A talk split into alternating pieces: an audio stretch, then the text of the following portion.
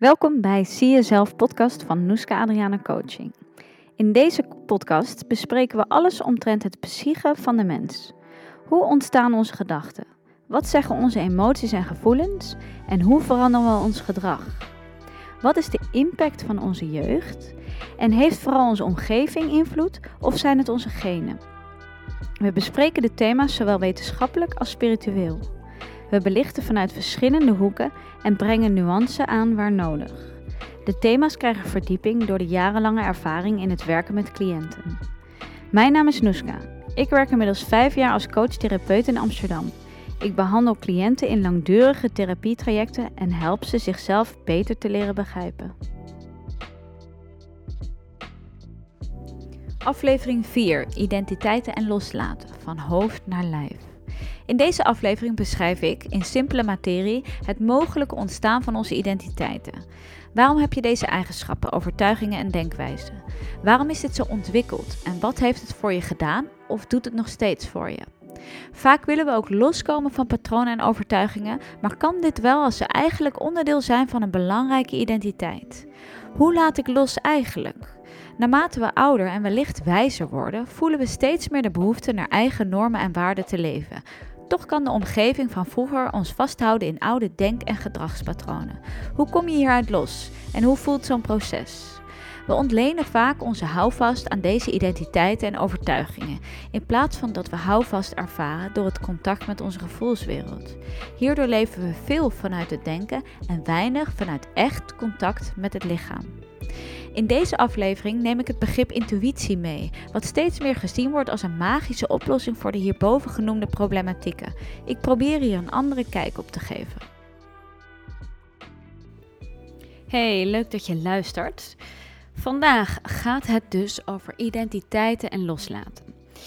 Um, ik bespreek wat, uh, of hoe de identiteiten eigenlijk ontstaan, waar we ze voor nodig hebben, Um, maar natuurlijk ook um, wat we kunnen doen op het gebied van loslaten. Er zijn mij ontzettend veel vragen gesteld over hoe laat ik nou los. Volgens mij, als daar, als daar een antwoord op is, dan nou, zou je kunnen zeggen dat je wel iets unieks hebt. Want heel veel mensen zijn daar dus naar op zoek. Hoe laat ik los? Hoe laat ik die identiteiten los of die oude patronen? Uh, de vraag naar erkenning, de behoefte naar gezien en gehoord worden. Hoe laat ik um, eigenlijk mijn ouders los? Hun, hun mening. Ik voel nog heel vaak dat ze dicht bij me zijn. Dat ik eigenlijk ze nog steeds hoor bij elk besluit. Wat, um, wat kan ik doen om daarvan los te komen? Klaarblijkelijk ervaren we dus ook pijn hiervan of belemmering hierdoor. Ik ga uitleggen vandaag wat identiteiten uh, hiermee te maken hebben. En hoe die uh, ontstaan en ontwikkelen, uh, waar die uit bestaan eigenlijk. En wat loslaten eigenlijk betekent. En ik koppel dit aan het stukje uh, vanuit je hoofd naar je lichaam. En eigenlijk, om daar maar gelijk mee te beginnen, vind ik dat geen goede uh, terminologie. Want eigenlijk is een heel groot deel van je hoofd um, hoort bij het lichamelijke systeem. En doet eigenlijk gewoon mee aan het naar je lichaam luisteren. Als we last hebben van ons hoofd of pijn of um, druk voelen, dan uh, is het ook ergens te veel. Ons hoofd is gewoon een lichaamsdeel. Dus laten we dat hoofd het denken gaan noemen. Want ik denk dat we daar, hè, dat we dat uh, bedoelen met z'n allen. Dat we vaker um, afgestemd willen zijn op het lichaam, op um, de signalen van het lichaam. En dat we wat minder vaak willen luisteren naar ons denken, naar onze gedachten. Misschien helpt het al voor jezelf om het ook wat meer in deze termen te gaan gieten. En, je de, en wat meer, daardoor eigenlijk wat meer helderheid te krijgen over je eigen denken. Um, wat is dat, hè? Dat, we dat, dat we zo graag wat meer naar dat lichaam luisteren. Wat betekent dat nou eigenlijk als we naar het lichaam luisteren? Betekent dan dat we dan minder vaak moe zijn? Betekent het dat we dan altijd energie hebben of goed in ons vel zitten? Is dat waar we dan eigenlijk naar op zoek zijn? Hebben we het idee dat als we minder vaak naar ons hoofd, hè, het denken luisteren en vaker naar ons lichaam luisteren, dat we beter in ons vel zitten? Dat vind ik wel boeiende uh, vragen. Ik denk wel ehm, dat, er, hè, dat, dat, dat het zeker klopt. Ehm, het lichaam is een prachtig middel waar wij signalen door krijgen. Maar niet alleen het lichaam, niet alleen het fysieke lichaam, maar ook het emotionele lichaam. Dus laten we dat in deze editie ook zeker niet um, achterwege laten. We krijgen middels het lichaam en de emoties, het emotionele lichaam. Dus de signalen over waar we ons begeven of wat, wat iets met ons doet. De impact van uh, situaties, gebeurtenissen. Die worden eigenlijk middels fysiek en emotionele hè, klachten, zou je kunnen zeggen, maar misschien ook wel gewoon signalen uh, aan ons doorgegeven. En het is zaak om vanuit daar te kijken wat er nu nodig is. Alleen, hè, en dat hebben de meesten die um, hier naar luisteren ook wel door, het hoofd komt daartussenin of het denken die um, wil dan iets anders. En we varen en voeren vaak op dat denken. Um, ik zou dat kunnen noemen denken saboteert. Aan de andere kant zou dat altijd suggereren dat het denken een hele slechte bedoeling met jou heeft. En dat is niet waar.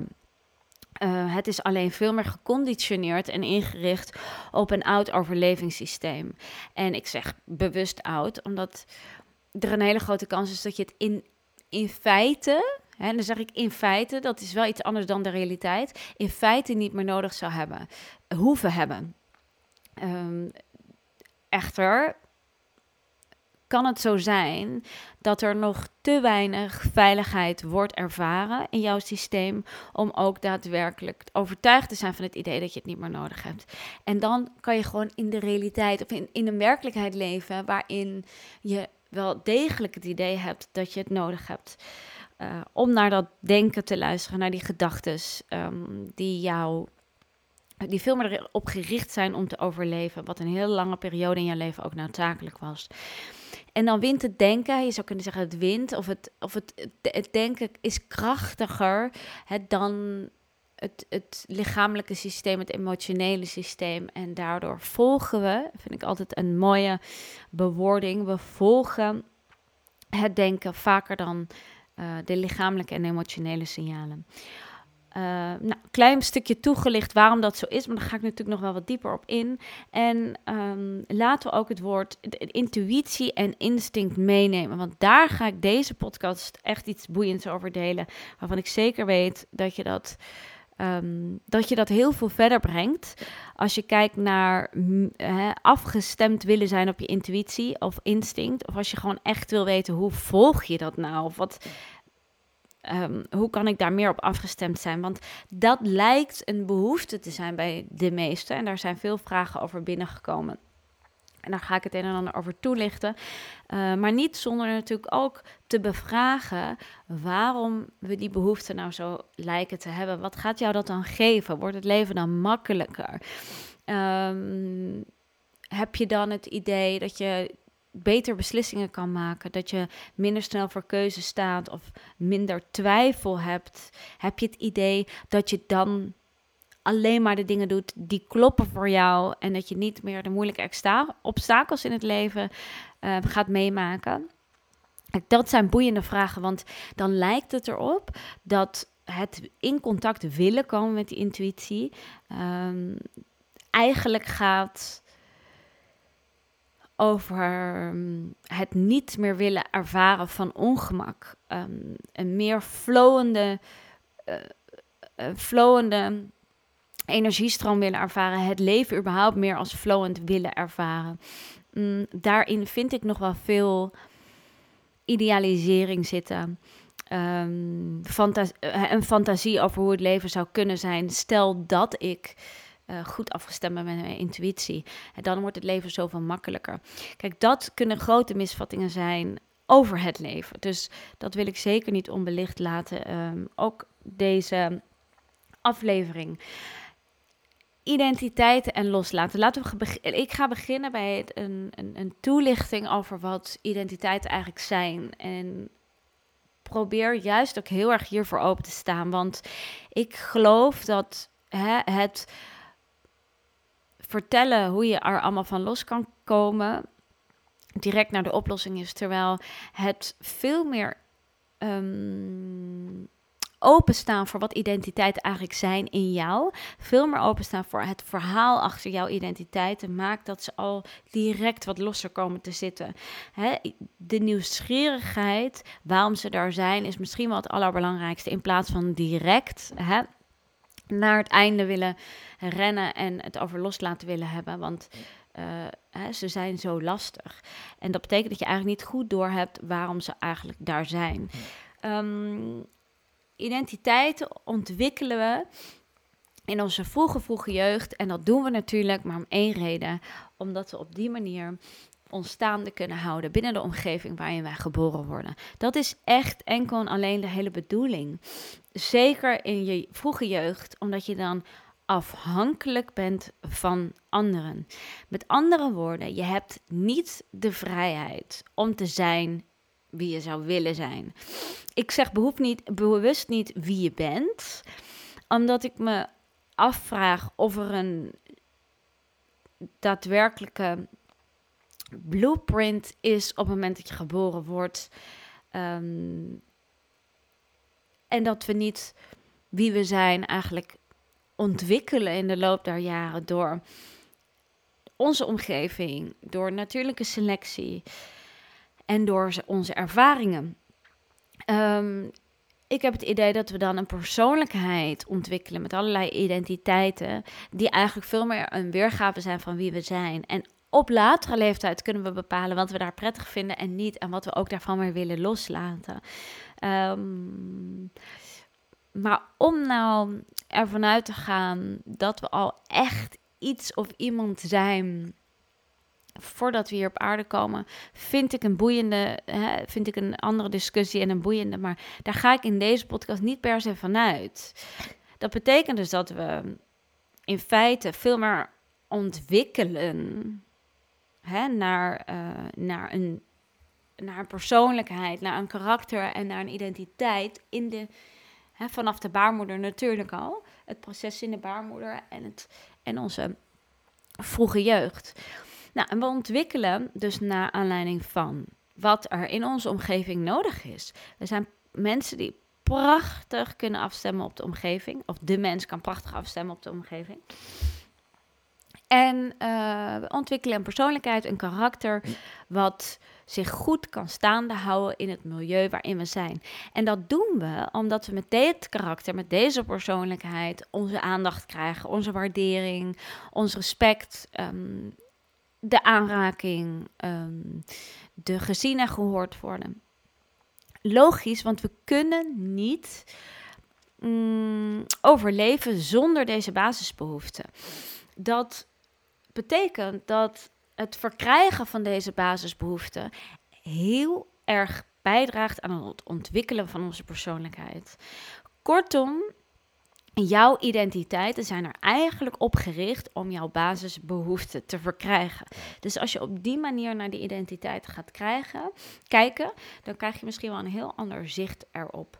Hoe ontwikkel je uh, wat is de reden dat jij deze identiteit hebt ontwikkeld? Nou, er is een grote kans dat de reden van deze identiteit is dat je op deze manier voorzien werd in bepaalde basisbehoeften. Althans, in ieder geval een goede afspiegeling van die basisbehoeften. Of een, hè, misschien niet altijd um, authentieke, vervulde basisbehoeften, maar in ieder geval uh, kreeg je op een bepaalde manier aandacht met deze identiteit? Of was er op een bepaalde manier een waardering met deze identiteit?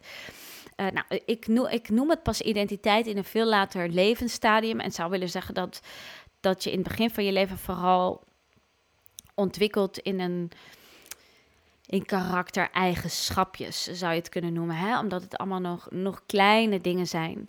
Um, ga er dus maar vanuit dat je in een heel vroeg stadium, en dan spreek ik eigenlijk al vanaf de ontwikkeling van de baarmoeder, uh, karaktereigenschappen ontwikkelt die jou dus in dat moment, um, op dat moment het beste in de basisbehoeften voorzien. Misschien is het fijn om even die basisbehoeften te noemen. Ik weet dat er twaalf basisbehoeften zijn.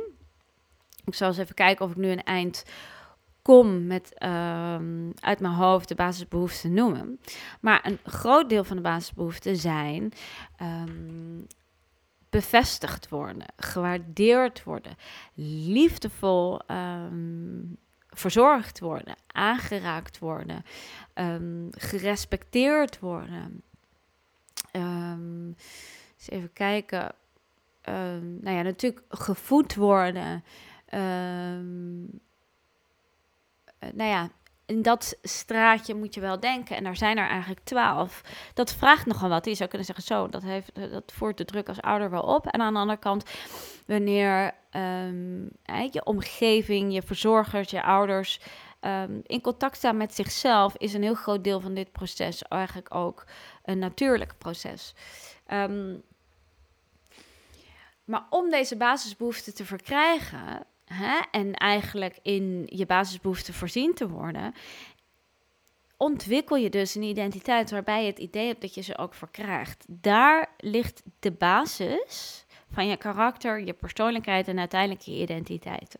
Nou, je identiteit is misschien uh, best te benoemen als iets wat zich de loop der jaren ook ontwikkelt door wat je uit nog meer hè, uit omgeving ontwikkelt. Dus er komt ook een idee van de buitenwereld. Je gaat naar school, er komt een idee van de samenleving, een idee van vriendjes om je heen, vriendinnetjes. Ehm, en op basis daarvan wordt dat van lief en lee en steeds meer een identiteit wat zich in jou vestigt. En die identiteit heeft jou dus een hele hoop gegeven.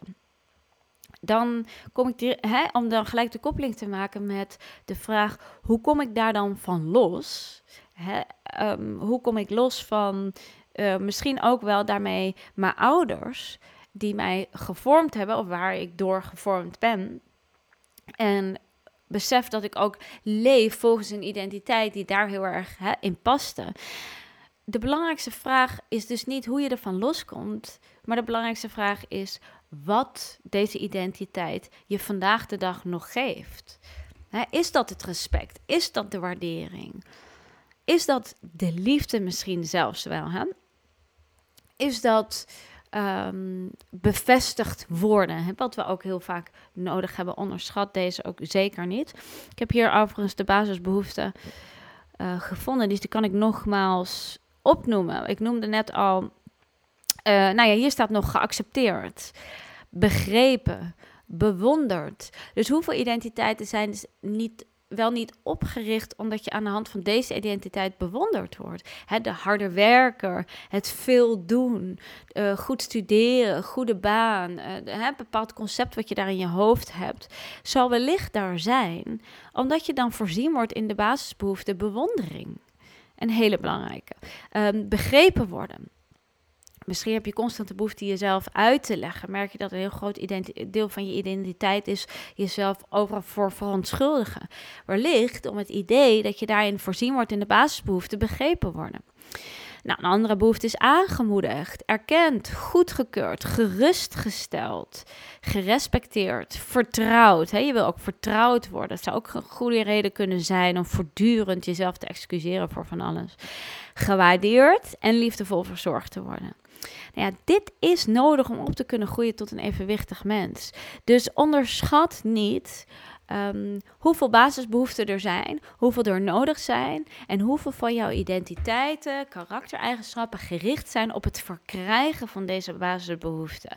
He, maak daarin dus ook, uh, of uh, kijk of je hierin dus ook naar compassie kan zoeken, zakken naar jezelf voor die identiteiten die je hebt ontwikkeld. Klaarblijkelijk waren deze nodig. Dus probeer de vraag: hoe laat ik dit los? Los te laten, hè, mooie uh, paradox. Maar kijk of je deze vraag even kan parkeren en meer kan bewegen naar de vraag: wat geven mijn identiteiten mij? En klaarblijkelijk heb je het idee dat dat in het nu nog steeds zo nodig is. Dat betekent dat je in het nu dus nog steeds eigenlijk heel erg afhankelijk voelt van derden. Dat kan in dit geval veel meer je manager zijn nu op werk, vrienden, ehm, collega's, maar misschien ook je liefdespartner en nog steeds je ouders. Uh, bij, uh, van wie je je afhankelijk voelt en naar wie je het idee hebt nog steeds. Dus um, te moeten vragen om die, om die waardering, dat respect, die bewondering, dat begrepen worden. En dat is de reden waarom je de identiteit dus nog steeds in stand houdt. Omdat het je vandaag de dag nog steeds iets geeft. Dus ga maar eens kijken, wat geeft deze identiteit mij? Wat levert het mij nog op? Ja, en laat ik daaraan toevoegen. Dus wat levert het je op? Dat is de vraag die je mag stellen. Maar ook, waar ben je bang voor als je hem kwijt bent? Want hè, we willen eigenlijk het liefst van, van dat denken wat meer in dat lijf. En eigenlijk hebben we een prachtig mentaal lichaam, een prachtig emotioneel lichaam en een fysiek lichaam die heel mooi signalen afgeven, de boodschappers. Um, en emoties zijn daar in feite om je iets te laten weten over de situatie uh, die zich aandient. En om te beginnen is dat in ieder geval altijd even stilstaan, even de emotie toelaten en voelen. En dan kan je je beseffen en realiseren wat voor jou in deze situatie de bedoeling is. Dat is natuurlijk in het geval dat je bijvoorbeeld heel veel lichamelijke klachten ervaart in een bepaalde periode en merkt dat je veel vermoeid bent. Um, ja, je lichaam eigenlijk um, onverklaarbare klachten geeft. Uh, misschien wel een beetje chronische klachten, zonder dat er um, daadwerkelijk ook echt op fysiek niveau al iets aan de hand is. Dan zou je kunnen zeggen dat er hè, dat, dat, niet zozeer altijd dat je iets aan het doen bent wat je niet leuk vindt, maar dat je wel ergens in zit wat jou heel veel energie kost. Um, waar je nog heel veel veiligheid of onveiligheid, sorry, onveiligheid bij ervaart. En Dan kan je twee dingen doen. Je kan die onveiligheid gaan aankijken. Je kan kijken of in de realiteit, in de werkelijkheid van nu, het eigenlijk wel zo onveilig is. Aan de andere kant kan je ook stellen dat je nu nog zoveel, zodanige onveiligheid ervaart dat je daar fysiek en, en, en mentaal en emotioneel op leeg loopt. En dat dat nog te veel energie kost. Dat het dus eerst aan jou gevraagd wordt om die onveiligheid te gaan onderzoeken. Uh, of die ongemakkelijkheid, of die in welke, welke vormen ervaren we onveiligheid eigenlijk nog meer? Ja, iets wat niet goed voelt, angst natuurlijk. Dus het lichaam geeft eigenlijk aan uh, wat het met jou doet. Het lichaam geeft aan wat de huidige situatie en de huidige relaties en de huidige dingen die je dus doet en de relatie die je hebt met de dingen die je doet en de mensen om je heen en het werk wat je verricht, wat dat voor effect op je heeft. Nee, dat zegt niet altijd dat loslaten en ermee stoppen en iets nieuws de oplossing is. Het zegt alleen iets over het effect op jou. Het raakt jou. Er is een bepaalde gevoeligheid meegepaard. En dat wil het lichaam aangeven. En als we dat niet op mentaal en emotioneel vlak voelen of erkennen, dan komt het fysieke je het wel aangeven. Nou, wij willen natuurlijk heel graag wat meer uit dat denken en wat meer naar dat lijf luisteren. Maar dat betekent dat we ook gedachten die we hebben, dus niet meer moeten volgen. En eigenlijk niet altijd meer als waarheden moeten zien. En dat vraagt nogal wat. He, dus een belangrijke Um, een belangrijke in het, in het thema. Ik, mijn hoofd wil van alles, maar mijn lijf, lijf zegt nee. En hoe, hoe kan ik wat meer in lijn komen met dat lijf? Gaat, hè, ik zal niet zo snel advies geven over wat je dan te doen staat, maar gaat natuurlijk vooral over waar ben je bang voor als je wat meer toegeeft aan dat lijf. Dus in mijn geval, met het is heel dichtbij me te houden, ben ik eigenlijk heel bang dat ik um, helemaal niet de dingen kan doen die ik allemaal zou willen doen. Nou ja, um, een aantal van jullie weten dat ik onlangs ook gestopt ben met het faciliteren en uh, geven van retreats uh, in Portugal. Wat een van de leukste dingen is om te doen. Uh, zeker de week zelf, maar de organisatie, de sales marketing, het onderhouden van de website, nieuwe teksten, leuke dingen organiseren om een doelgroep te genereren. Die kosten zoveel energie en tijd. En het lastige om naar mijn lichaam te luisteren is namelijk de conclusie trekken dat het te veel is, hè? Dat, het, um, dat het eigenlijk niet gaat. En waar waar ben ik dan bang voor? bang om iets los te laten, iets gedachten moeten zeggen, afscheid te moeten nemen van iets wat heel leuk is. Um, misschien zelfs wel een bepaalde identiteit loslaten van ik ben diegene die retreats geeft. Ik heb dat net opgezet. Ik heb daar. Uh, ik heb dat in de wereld ingeslingerd. Nu stop ik er weer mee. Weet je, je komt van alles tegen daarin.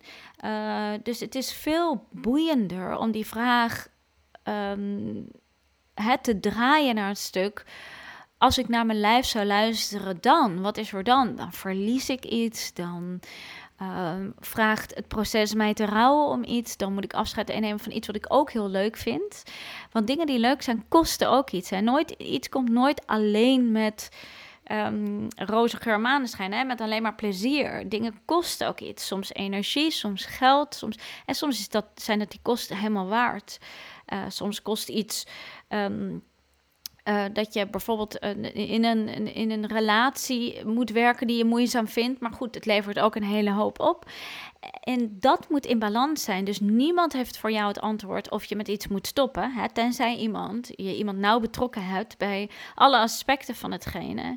En het, blijkt dat, dat de kosten die je voor zoiets hè, moet betalen, even betalen um, in breedste zin van het woord, dus niet alleen in geld, uh, maar ook de energie die je in moet steken of uh, hè, de moeite die je steekt en een, bepaalde onderhoud van relatie of is het dat waard? En dat is een afweging die je steeds moet maken. En dan kom je erachter dat er ook dingen, dat er ook nee's zijn, dingen niet kunnen, dingen niet gaan.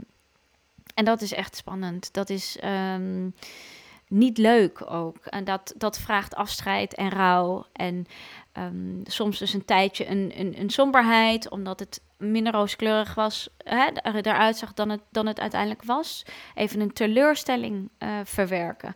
En dat vinden we lastig en moeilijk, uh, wat vaak neerkomt omdat we slechte ervaringen hebben met teleurstellingen. Dat we veel teleurgesteld zijn al in dit leven. En um, liever niet daarin worden aangeraakt door teleurstelling in het nu zoveel mogelijk proberen te voorkomen. En daarin kan ik alleen maar zeggen: ga het maar aan. Ga die teleurstelling maar doorvoelen.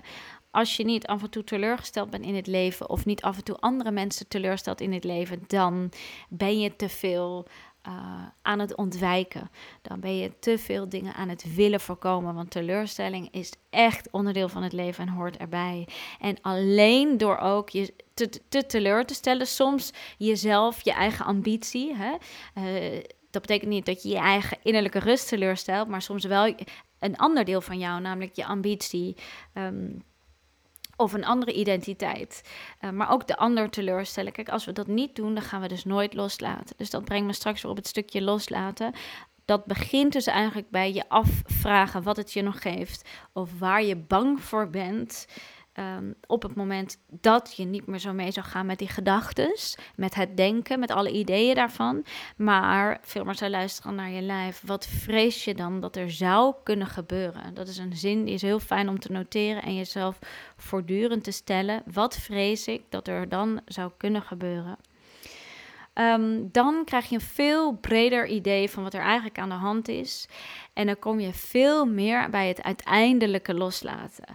Want loslaten kan je niet doen op het moment dat jij het nog nodig hebt. Laten we dat vooropstellen. Loslaten is niet iets wat je doet.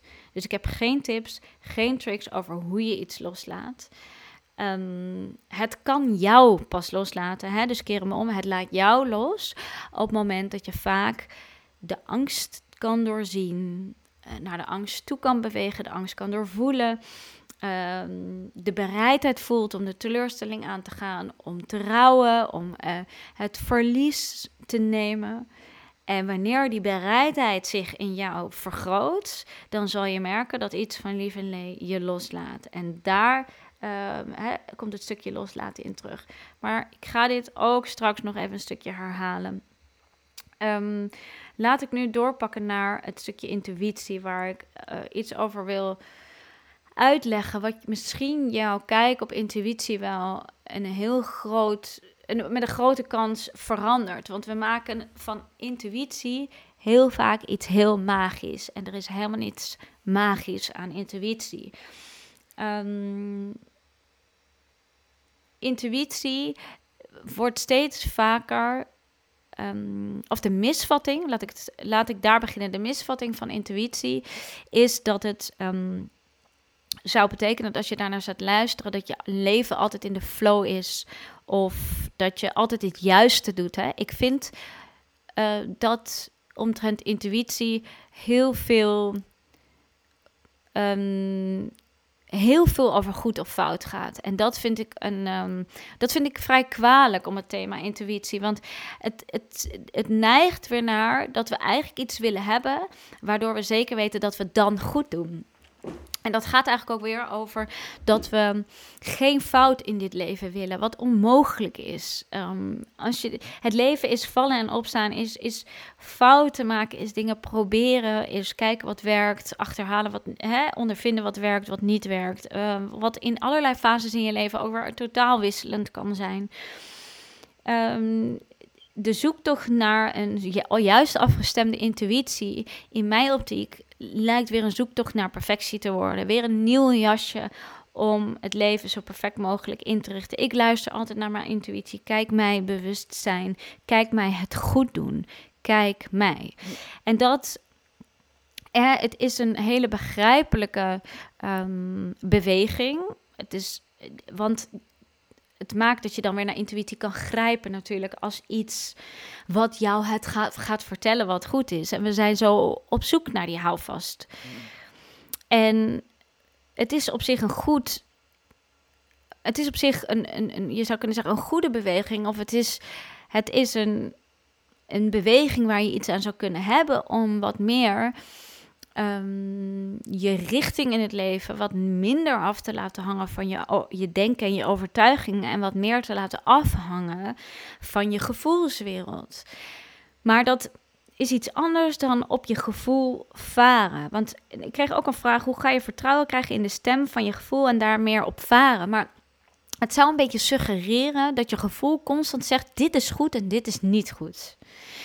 En ik heb het idee dat mensen graag in contact willen met hun intuïtie, omdat ze het idee hebben dat de intuïtie zegt: ja, maar dit wel, dit niet.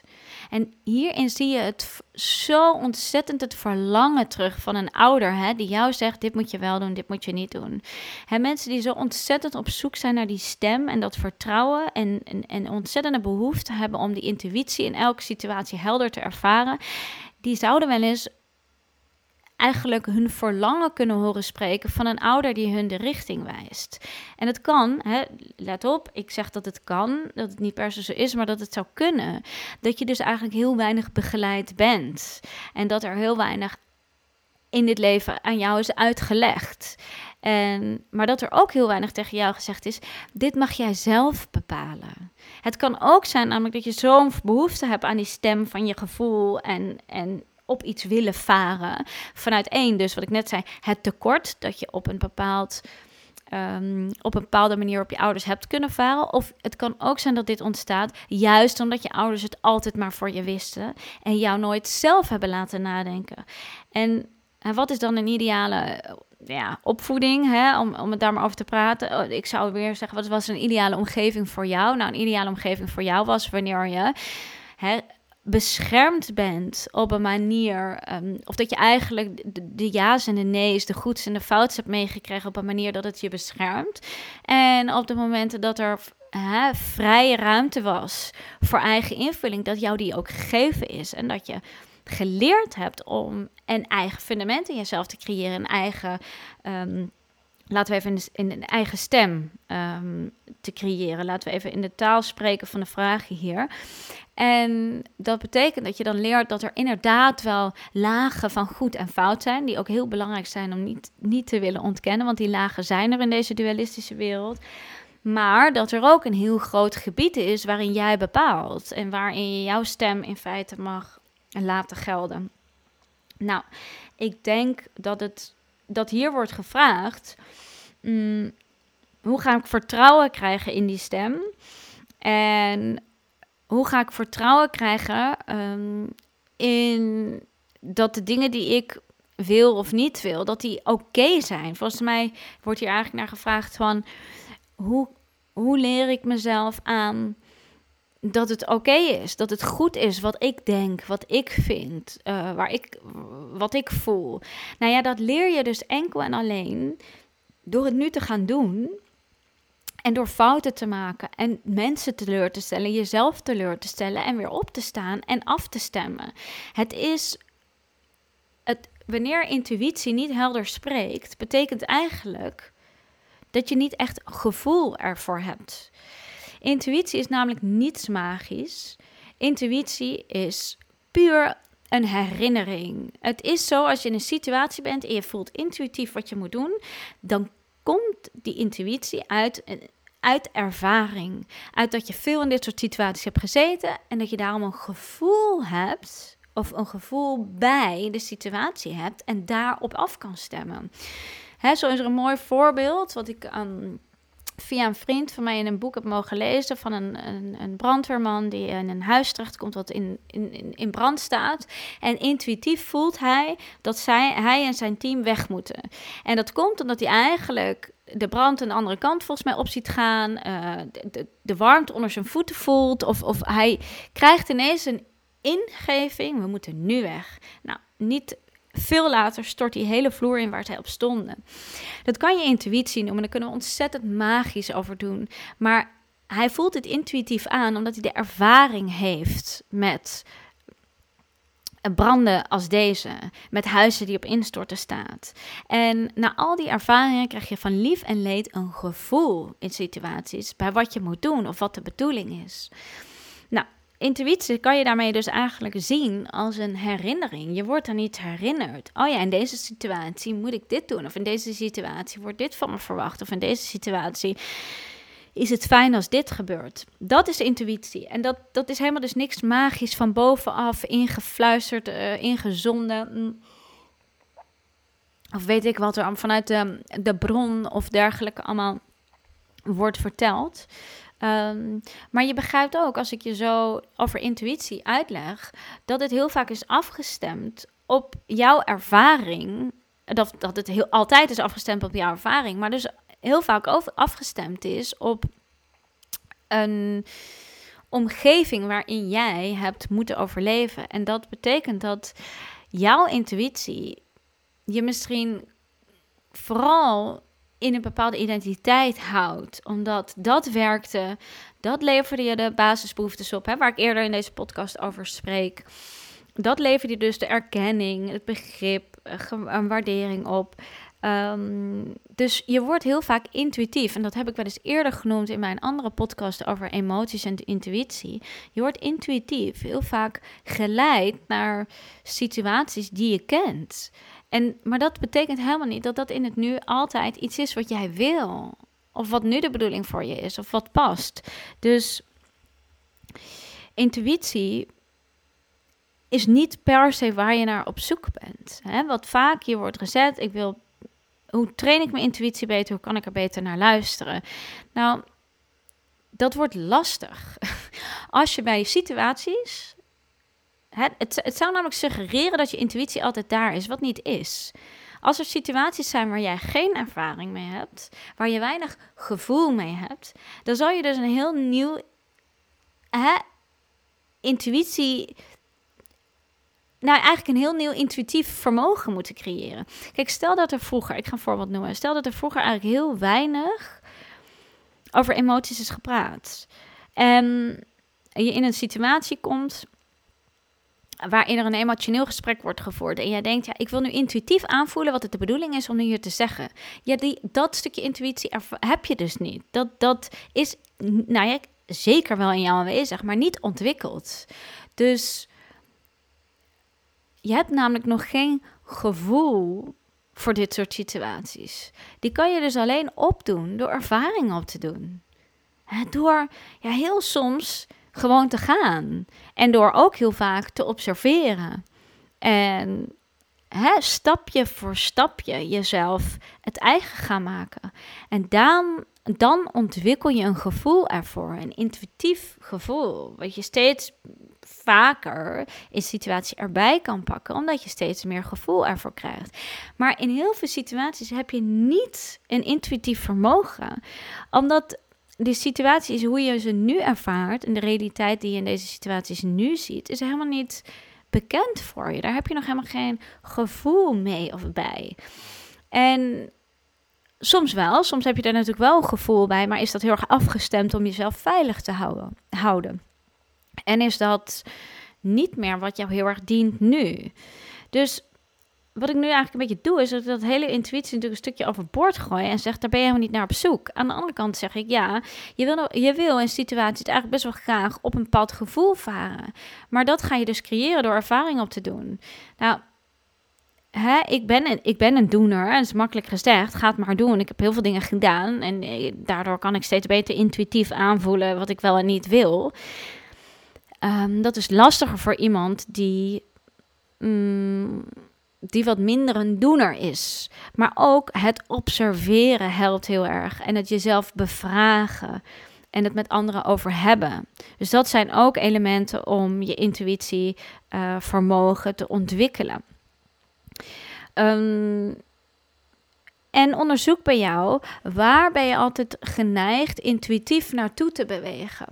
Bij welke identiteit past dat? Um, waar kies jij intuïtief altijd voor en waarom? Vaak is dat waarschijnlijk een keuze die voor jou vrij veilig voelt. Mm. Vergeet niet dat sommige mensen intuïtief altijd voor de chaos kiezen, maar die voelen zich dus veilig bij onveiligheid. Dat is ook nog wel belangrijk om te melden van mensen die altijd intuïtief geneigd zijn te kiezen voor het nieuwe, het onbestemde, ehm, vaak eigenlijk ook chaotische, um, onveilige, die zich eigenlijk hè, intuïtief geneigd zijn in allerlei nieuwe projecten te storten. Um, dat klinkt soms allemaal heel stoer en avontuurlijk. Um, maar dat gaat eigenlijk over dat ze altijd het idee. Het gaat eigenlijk over dat ze de buitenwereld. Hè, de buitenwereld willen afstemmen met een innerlijke wereld. En dat de innerlijke wereld ook vrij chaotisch is. En het is heel prettig als je dan een chaotische buitenwereld ervaart, want dan kan je ze tegen elkaar wegstrepen. En dan hoef je eigenlijk nooit echt te kijken naar de innerlijke chaotische wereld, die veel meer aan het licht komt in een omgeving waarin er minder uh, chaos is en meer rust en structuur en ruimte. En dan wordt pas jouw chaotische innerlijke wereld natuurlijk zichtbaar. Um, en dan, uh, dat kan allerlei dingen naar omhoog brengen waar je liever niet naar wil kijken. Dus dat zou natuurlijk ook kunnen zijn dat je intuïtief vaak kiest voor een chaos, intuïtief kiest voor uh, het veilig, veilig. Maar daarmee zou je kunnen stellen dat je ook niet per se voor veiligheid kiest, maar voor uh, iets wat nooit uit de hand kan lopen, uh, geen risico's heeft. Um, um, maar dat zegt niets, zegt niets. Hè? Het zegt niets over of dat dat goed is of dat dat niet goed is. Het zegt vooral over, hè, het zegt vooral iets over dat jij in situaties een bepaald gevoel hebt gecreëerd en een bepaalde ervaring en herinnering hebt. En dat we dus sterk geneigd zijn om constant te kiezen voor die herinnering. Ik hoop dat ik, wat, dat ik hiermee wat heb, heb kunnen uitleggen over um, intuïtie en daar ook over misschien wel op een heel ander spoor heb kunnen brengen. En dat dit je ook helpt om uiteindelijk wel um, het een en ander in jezelf te gaan loslaten, zodat het uiteindelijk dingen ook jou los kunnen laten. Um, laat ik afsluiten met het stukje loslaten, het stukje ouders, innerlijk nest, ehm, waar we van los willen komen. Ik ga even eh, wat vragen bekijken. Hoe kun je respectvol aangeven dat je merkt dat je in een ouder-kindrol valt? Hele boeiende. Die overigens, heb ik ook nog even met deze persoon besproken, niet alleen met je ouders kom jij in een ouder-kindrol. Ik heb, bespreek heel vaak met cliënten ook dat ze in een ouder-kindrol vallen met een collega of met vriendinnen of met partner. En uh, dus het is heel boeiend om daar ook in alle relaties naar te kijken, maar daar kom ik zo op. Hoe accepteer je de onvervulbare behoeften van je niet gezien en erkend voelen? Uh, acceptatie is ook niet iets wat je kan doen. Dus ik, ik kan dus zeggen, je accepteert dat door, hè, door dit te doen. Nee, ja, dat bestaat dus niet. Acceptatie is waar je op uitkomt. Dus dat is een, hè, dat is een resultaat van opnieuw naar je angst toe bewegen. Uh, het is een resultaat van eerst kijken naar de pijn die je die zit op gezien en erkend voelen. Um, ervaren. En pas hè, wanneer we boos mogen zijn, uh, pijn ervaren. Um, nou ja, met pijn, hè, ik, klink, ik klink wat hard, maar misschien wel de rouw van het verlies, dat het nooit meer gaat komen, hebben kunnen aanraken, zal acceptatie ineens daar zijn. Dus probeer jezelf niet gek te maken door iets te accepteren. Als je merkt, ik accepteer het nog niet, dan is dat wat nu nodig is. Dan wil je nog geloven dat het komt. Je wil nog niet rouwen. Je wil nog in de valse hoop blijven dat als je nog iets beter je best doet, iets betere banen hebt, iets mooier bent, iets succesvoller, iets meer boeken leest, iets meer sociaal bent, iets meer pleased, dat het dan uiteindelijk komt. Want acceptatie betekent eigenlijk dat je rust hebt gevonden in dat je je niet gezien en erkend voelt met momenten.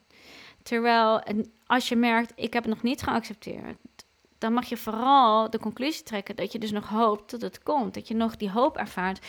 En ik, weet ook niet of dat ooit weggaat. Ik, ik, ik merk aan mezelf, hè, om even uit, vanuit een eigen ervaring te spreken, dat er wel eens acceptatie op, op sommige elementen is, maar ook.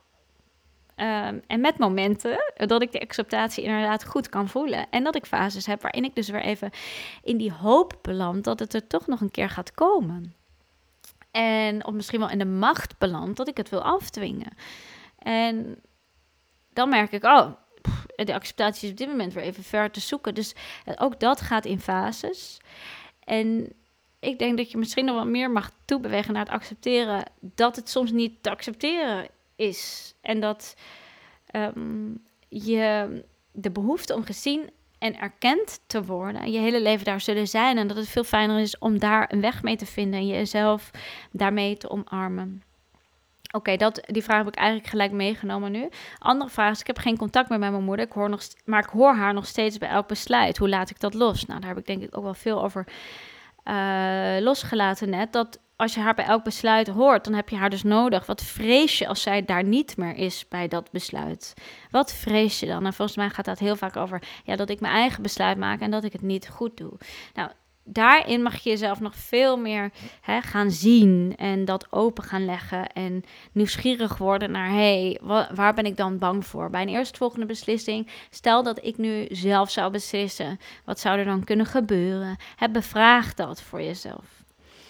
Uh, er wordt ook gevraagd, kan dit ook als rouwproces voelen? Het loslaten van je ouders of van het ouderlijk gezin of van een omgeving waarin jij je persoonlijkheid hebt en identiteit hebt ontwikkeld. Om even niet in termen van ouders te spreken. Um, kan het ook als rouwproces voelen? Nou ja, kan dit? Dit is een rouwproces. En we onderschatten zo, eigenlijk zo vaak het rouwen in het leven. We vergeten dat het op allerlei momenten daar is. Ik heb cliënten gehad die een studententijd moesten achterlaten... waarin iedereen moeder werd en eh, ze dat echt zagen als een heel rouwproces. Sterker nog, niet, niet cliënten, zoveel mensen om me heen, wat eigenlijk ook zo is. Hè? En die ontdekten van, hé, hey, hier zit eigenlijk ook een stukje rouw. Precies, alles wat je loslaat of achterlaat, wat ooit gediend heeft, voelt als rouw. Je hebt je, hebt je eraan gehecht. Het was ooit heel belangrijk. Um, het is soms nu nog steeds belangrijk, alleen het belemmert ook. En, en dan hoort rouw, zeker bij die gevoelens. Uh, kan je ooit loskomen van het gevoel dat je erkenning nodig hebt? Nou, dat komt een beetje neer op wat ik daarnet al zei. Ik weet dat niet. Hè? Laat ik ook vooropstellen dat, dat ik niet weet of je daar ooit van kan loskomen. Dat er mensen zeggen dat ze ervan los zijn gekomen. Dat er mensen bekend staan om hun verlichte staat. En, en naar mijn idee daar inderdaad niet meer zo het niet meer nodig hebben. Het enige wat ik kan zeggen is dat ik het met momenten op sommige thema's ervaar dat ik het even niet nodig heb. Maar dat is dan heel in dat moment. Dat, er zijn momenten dat ik ervaar, hey, ik, ik, ik, heb dat even nu niet nodig. Hey, wat een bevrijding. Maar goed, dat zegt niks over de volgende dag. Um, misschien mag je veel meer toe naar dat je er helemaal niet helemaal totaal van hoeft los te komen om gelukkig te zijn. Ik denk dat deze vragen worden gesteld omdat je misschien denkt dat de geluk dan pas daar is. Maar ik vind het ook heel fijn om te merken dat ik het soms nodig heb. Het is geen blok meer aan mijn been, geen zwaarte meer. Als ik kan ervaren van jeetje, ik merk dat ik in deze situatie eigenlijk de erkenning nog zo nodig heb. En, en ik dat gewoon door me heen kan laten voelen, dan, dan heeft dat helemaal geen effect op, op het geluk wat ik op dat moment voel. Dus ik hoef er ook niet meer vanaf. Hè? Dat is dan, uh, nou ja, vergeet niet dat dat, hè, dat dat misschien nog wel veel meer de kunst van dit leven is. Om te merken dat het er gewoon bij hoort. En laat ik daar het laatste stukje van deze podcast um, wat verder op ingaan. Over het loslaten, het ermee leven. En uh, de vragen die ik net heb opgezond, wat toe te lichten. Ik gaf net al aan natuurlijk dat um, loslaten vooral eigenlijk aan jou vraagt om te kijken of bewust te worden naar waarom je het überhaupt vasthoudt. En dat is eigenlijk met alles zo. Hè? Als we het hebben over een persoonlijke ontwikkeling, uh, misschien wel groei, uh, ontgroeien. Hè? We willen eigenlijk ook heel graag onze oude patronen en systemen en overlevingsmechanismen ontgroeien. Dus we willen zodanig groeien dat, dat het losgelaten kan worden. Dan is het, is hetgeen waar we neigen naartoe te bewegen naar hoe laat ik los. Terwijl we eigenlijk de loop mogen maken naar waarom hou ik het vast. En dat vraagt dus eigenlijk om de indirecte weg, maar dat is waar uiteindelijk persoonlijke groei over gaat. Um, waarom hou ik het vast? Waarom heb ik het nodig? Dat zijn de vragen die je mag stellen. Loslaten gaat eigenlijk over dat je zichtbaar mag maken wat je dan eigenlijk ook loslaat. Dus om een voorbeeld te noemen, um, je hebt een identiteit en die identiteit uh, is er gericht op dat je um, sterk bent. Um, maar je merkt door de identiteit, ik moet sterk zijn, dat je eigenlijk veel voorbij gaat aan signalen van je gevoelswereld. Op hè, uh, wat ik zei, net al zei, mentaal niveau, emotioneel niveau, lichamelijk niveau. Dus de identiteit, ik moet sterk zijn, maakt eigenlijk dat je wellicht veel last hebt van lichamelijke klachten of mentale overprikkeling of een, hè, een emotionele eh, dysfunctional, dus het niet helemaal kunnen reguleren van het emotionele systeem. Dus je ervaart ook wel echt last van de identiteit. Ik moet sterk zijn. Je gaat namelijk alleen maar door. Er is een hele grote kans dat je uh, in een burn-out of een overspanning terecht kan komen. Uh, en je hebt waarschijnlijk moeite met situaties, relaties, die ervoor zorgen dat je kwetsbaar wordt. Waar kwetsbaarheid gevraagd wordt. En de staat van kwetsbaarheid kan je moeilijk permitteren. Omdat dan de identiteit, ik moet sterk zijn, in. Uh, in het, uh, hè, uh, in het nauw gedreven wordt. Dus het loslaten van de, hè, de overtuiging, de identiteit, want de overtuigingen die uh, vormen natuurlijk eigenlijk onze identiteit.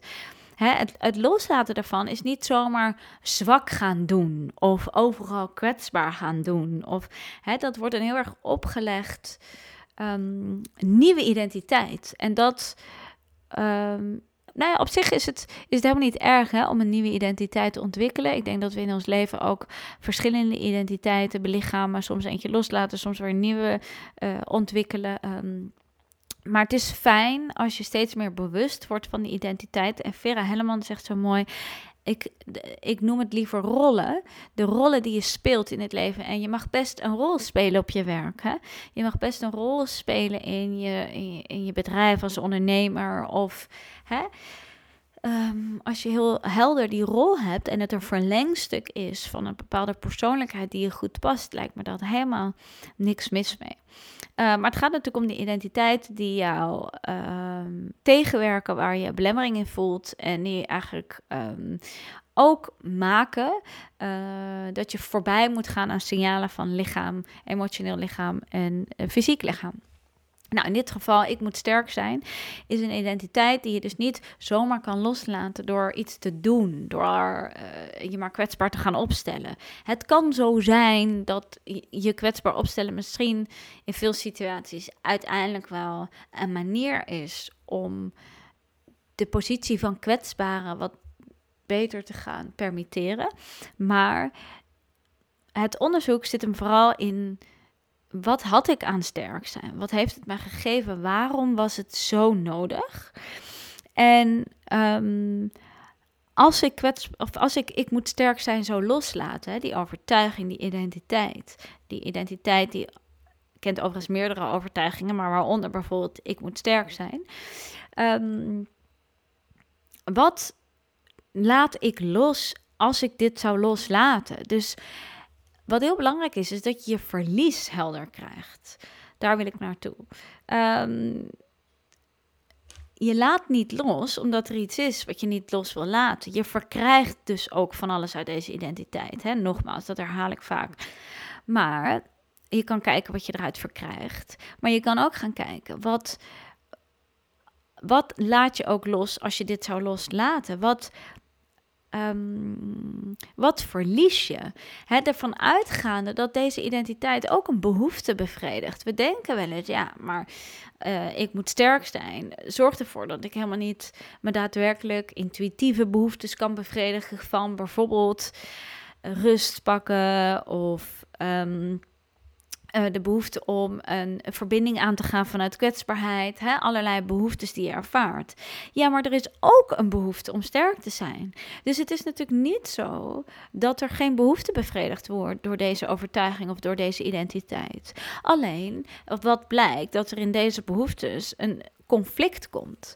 Uh, met andere woorden, als je deze overtuiging zou loslaten, zou je meer kunnen uh, voldoen aan andere behoeftes. Behoeftes die dus meer vragen, of meer gaan waarschijnlijk over um, kwetsbaarder zijn, meer verbinding ervaren, uh, meer rust. Um, en aan de andere kant verlies je dus ook een behoefte die al die tijd bevredigd werd door deze identiteit, namelijk ik moet sterk zijn. Onderschat niet hoeveel bevrediging jou dat geeft of gaf, geeft in feite.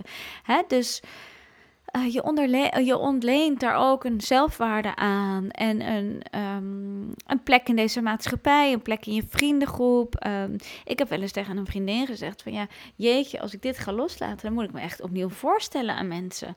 Ik besefte me echt heel goed wat deze overtuiging mij heeft gegeven. Wat voor een plek in mijn vriendengroep of, hè, of ik besefte me heel goed. Ik had een idee van wat die identiteit me ook gaf. En ik, ik was ook wel bang voor, voor het loslaten daarvan, want daarmee verlies ik ook een plek ergens. Willen, willen ze me daar dan nog wel hebben? Hè? Nou, nu weet je vaak in bepaalde vriendengroepen dat je uh, hartstikke welkom bent. Maar het kan ook zomaar zijn dat er groepjes zijn waar je dan in wegvalt. Dus we gaan niets loslaten als we niet glashelder hebben, in feite, wat de, wat de identiteit ons geeft, of de overtuigingen hè, die deze identiteit in stand houden. Uh, en wat we ook verliezen als we dit zouden loslaten. En dan pas kan je met jezelf de dialoog aangaan. Ben ik daartoe bereid? He, want er zal ook een behoefte minder bevredigd gaan worden. En dat kan natuurlijk een oppervlakkige behoefte zijn, een behoorlijke driftbehoefte, maar het is een behoefte. Dus uh, besef je dat uh, we vaak iets niet loslaten omdat er een conflict komt. Er komt een conflict tussen bepaalde behoeftes. Je moet ook ergens iets, van iets afscheid nemen. En zolang je niet heel bewust bent van wat dat is, is er een hele kleine kans dat je het gaat loslaten. Nou, laat ik dit nog hè, ter afsluiting eens even toepassen op de vragen die gesteld zijn. Um, hoe kan je respectvol aangeven dat je merkt dat je in een ouder-kindrol valt? Um, nou ja, ik zeg altijd door het aan te geven. Hè, door het exact aan te geven hoe het is. Geen koetjes of kalfjes. Um, kijk, het is niet zo gek dat je met je ouders natuurlijk in die ouder-kindrol vervalt. Het, het, het blijft een feit dat je hun kind bent en dat zal blijven. En dat je op den duur voor je ouders gaat zorgen, is niet omdat jij de ouder wordt, maar dat is omdat een kind nou eenmaal uiteindelijk voor zijn ouders kan gaan zorgen. Hè? En het vermogen heeft. Dat betekent nog steeds niet dat jij ineens de ouder wordt en zij het kind. Jij blijft het kind. Dus in ergens vraagt het respectvol aangeven ook aan jou om de realiteit mee te nemen van het feit dat je het kind blijft en zij de ouder. Um, wat je kan uitleggen is dat zij, want dat ga ik even vanuit in deze vraagstelling, uh, zich blijven opstellen als de ouderen en daarmee degene die het weet, degene die begeleidt, degene die met advies komt, degene die um, uh, een idee heeft wat voor jou goed en fout is. En dat betekent dat jij waarschijnlijk in die rol ook snel denkt: zij weten het. Zij hebben de goed of fout voor mij. Zij moeten mij hierin begeleiden. Zij moeten mij hierin opvangen. Um, ga, ga met ze daar het gesprek in aan. Geef aan van: hey, elke keer in de dynamiek met, met jullie merk ik dat ik als een kind hè, maar als een kind opstel, en dat, wat, wat, is het, wat, wat betekent het als een kind opstellen? Nou ja, je kijkt omhoog naar de volwassenen, hè, je kijkt tegen ze op. Um, je gaat ervan uit dat zij beter weten wat goed is en wat niet goed is. Um, en je trekt je eigen ideeën in twijfel snel. Hè? Nou, dit, dit is een systeem of een rolverdeling die overigens niet alleen met je ouders kan plaatsvinden, maar ligt ook met bepaalde vrienden, waarbij je merkt van, oh ja, daarin neem ik altijd direct aan wat zij zeggen. Heb ik altijd het idee dat zij het beter weten. Uh, heb ik niet het idee dat ik een inspiratie kan zijn of dat zij van mij kunnen leren. En merk je dat jij dus in heel veel de vriendschappen en dynamieken eigenlijk in de kindrol stapt. En eigenlijk degene bent die altijd luistert of ja en amen zegt uh, en uh, weinig ter discussie stelt, dan betekent dat je dus in heel veel relaties en dynamieken in de kindrol stapt. En dat betekent dus ook dat je je volwassen autonomie niet belichaamt. En dat, hè, dan mag je focus in persoonlijke groei en ontwikkeling zijn, het ontwikkelen van jouw autonomie, waar je waarschijnlijk onvoldoende in begeleid bent. Um, en ik denk dat je het gewoon in deze taal en woorden kan uitleggen. Maar vooral ook, uh, waar heb je behoefte aan? Heb je behoefte dat ze wat minder vertellen hoe zij het zien? Dat ze je wat meer vragen stellen van, joh, wat wil je zelf? Hè? En dat je het fijn en prettig zou vinden als ze niet gelijk hun ideeën en uh, hun, hoe het zou moeten, hè, uh, verhalen op jouw bot vieren. Mm, vraag ze ook vooral, um, of geef, geef ook vooral goed aan waar jouw behoeftes liggen. Ik denk dat elk gesprek wat je vanuit verbinding aangaat, respectvol is. En dat je, zolang je ook mee, een stukje kan meeleven in hun situatie, dat het, het gesprek per definitie een respectvol gesprek kan zijn. Um, ik heb het gehad over de onvervulde behoeftes die je misschien op, de, op een dag, uh, waar je op een dag mee in contact komt. En hoe lastig het soms is om daarmee om te gaan. Um, en dat, dat, dat eh, weet ik als geen ander, uh, ook in mijn eigen ervaringen, ook van heel veel ervaringen van mijn cliënten. Um, en daar ben ik natuurlijk net ook uh, over uitgeweid. Het is die onvervulde behoeftes, die, die zullen met enige regelmaat op blijven komen. Um, ik, ik ben van mening dat dat je ook zal moeten rouwen om behoeftes die nooit meer vervuld gaan worden op een, hè, op een manier waaruit je het graag had gewild als kind.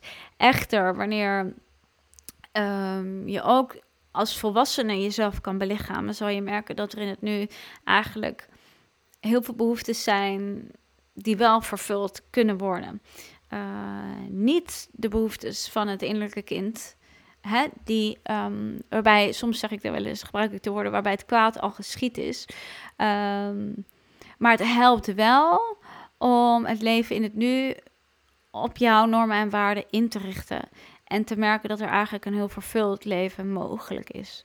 Uh, ik acht dit wel heel lastig zonder goede begeleide therapie. Daar ben ik even heel eerlijk in. Omdat het echt wel moeilijk is onderscheid te maken tussen hè, de daadwerkelijke onderliggende uh, behoeftes en de, en de bovenlagen van hè, uh, de snelle, uh, soms nog wel eigenlijk juist kinderlijke driftbehoeftes die, um, die, waarvan je soms denkt hè, dat het een bevrediging gaat opleveren.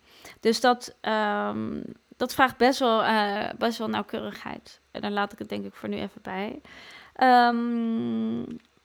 Even kijken, geen contact meer met mijn moeder. En ik hoor steeds haar besluit. Hoe laat ik dat los? Nou, daar heb ik, heb ik meer over toegelicht. Uh, ik denk dat je vooral mag opmerken dat ze er gewoon af en toe nog is. En dat je ook de vraag aan jezelf mag beantwoorden. Als ik dat zou loslaten, wat ben ik dan kwijt? Hè? Over welk verlies gaat dat? Um, uh, waar durf ik nu uh, nog niet zonder of niet om te houden nog?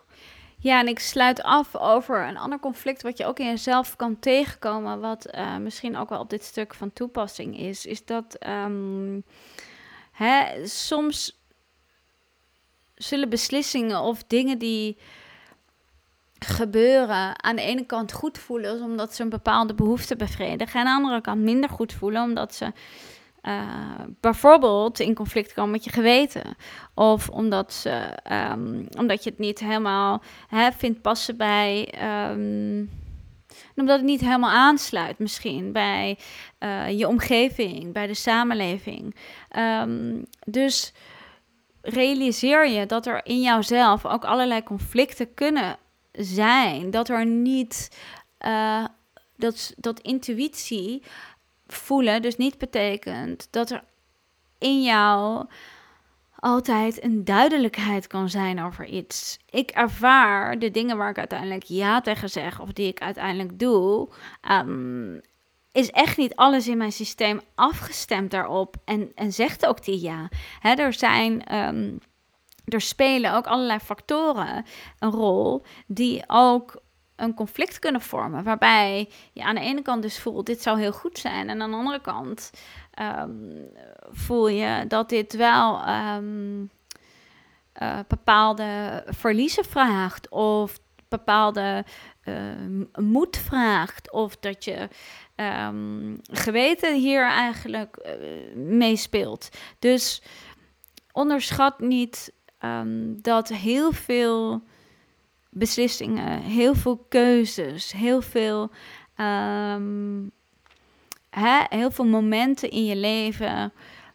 Die ook de conflicten met name in jezelf tegenkomt. Je hebt verschillende identiteiten en verschillende rollen en die kunnen ook met elkaar in conflict zijn. Dus een reden hè, om bepaalde identiteiten misschien vast te houden is omdat als je die los zou laten, de andere identiteiten meer um, ruimte in jou krijgen en je dat ook spannend zou vinden, bijvoorbeeld. Um, en soms merk je dat uh, je last hebt van de conflicten tussen de identiteiten. Stel, je bent een harde werker en je wil graag sterk zijn. En hey, je wil laten zien dat je het kan. Maar je bent ook een sociaal dier en een pleaser. En hey, dan kan ik me voorstellen dat je vaak voor een, voor in, in een spagaat belandt tussen werk en sociaal leven bijvoorbeeld. Dus. Uh, vergeet niet dat hierin niet een juiste is. Dat het een, de ene identiteit wil dit en de andere wil dat. En uh, dat je intuïtie nu echt niet had verteld wat nu belangrijk is. Uh, je intuïtie vertelt je hooguit dat je kan voorspellen of dat je een herinnering hebt aan hoe deze situatie gaat lopen of hè, omdat je hier vaker in hebt gezeten. Dus um, dat is denk ik eentje die ik ook wil meegeven over, over de identiteiten, de conflicten die tussen de identiteiten kunnen ontstaan. Ehm, sommige identiteiten hebben elkaar heel erg nodig. Dat wil ik uiteindelijk mee afsluiten. Dat betekent dat als je een bepaalde identiteit loslaat, dat er een andere identiteit ook in, in uh, opspraak komt. Hè? En denkt, hé, hey, ja, maar ik heb jou nodig. Dus hè, dat, dat zijn processen die zich allemaal eerlijk in jou vertolken. Uh, we denken heel vaak dat we dat allemaal in de buitenwereld aan het zien zijn. En dat andere mensen uh, ons dan niet meer aardig vinden of ons niet meer willen. Maar dat heeft ook heel vaak te maken met dat andere identiteiten in jou jou dan niet meer willen. Um, dus het, het blijft ten alle tijde een innerlijk proces. Um, waarbij uh, je vooral ja, je druk mag maken over de bevraging. Um, en het voor jezelf mag openleggen. En ik weet uit mijn ervaring, ik weet uit de ervaring van cliënten, dat loslaten uiteindelijk vanzelf wel volgt. En dat dat soms eerder is dan je had verwacht op het moment dat je juist dat proces van loslaten loslaat. Oké, daar sluit ik mee af. Ik hoop dat je hier wat aan gehad hebt. En mocht je er vragen over hebben, stel ze via DM of met name onder de post van deze podcast. Dankjewel voor het luisteren.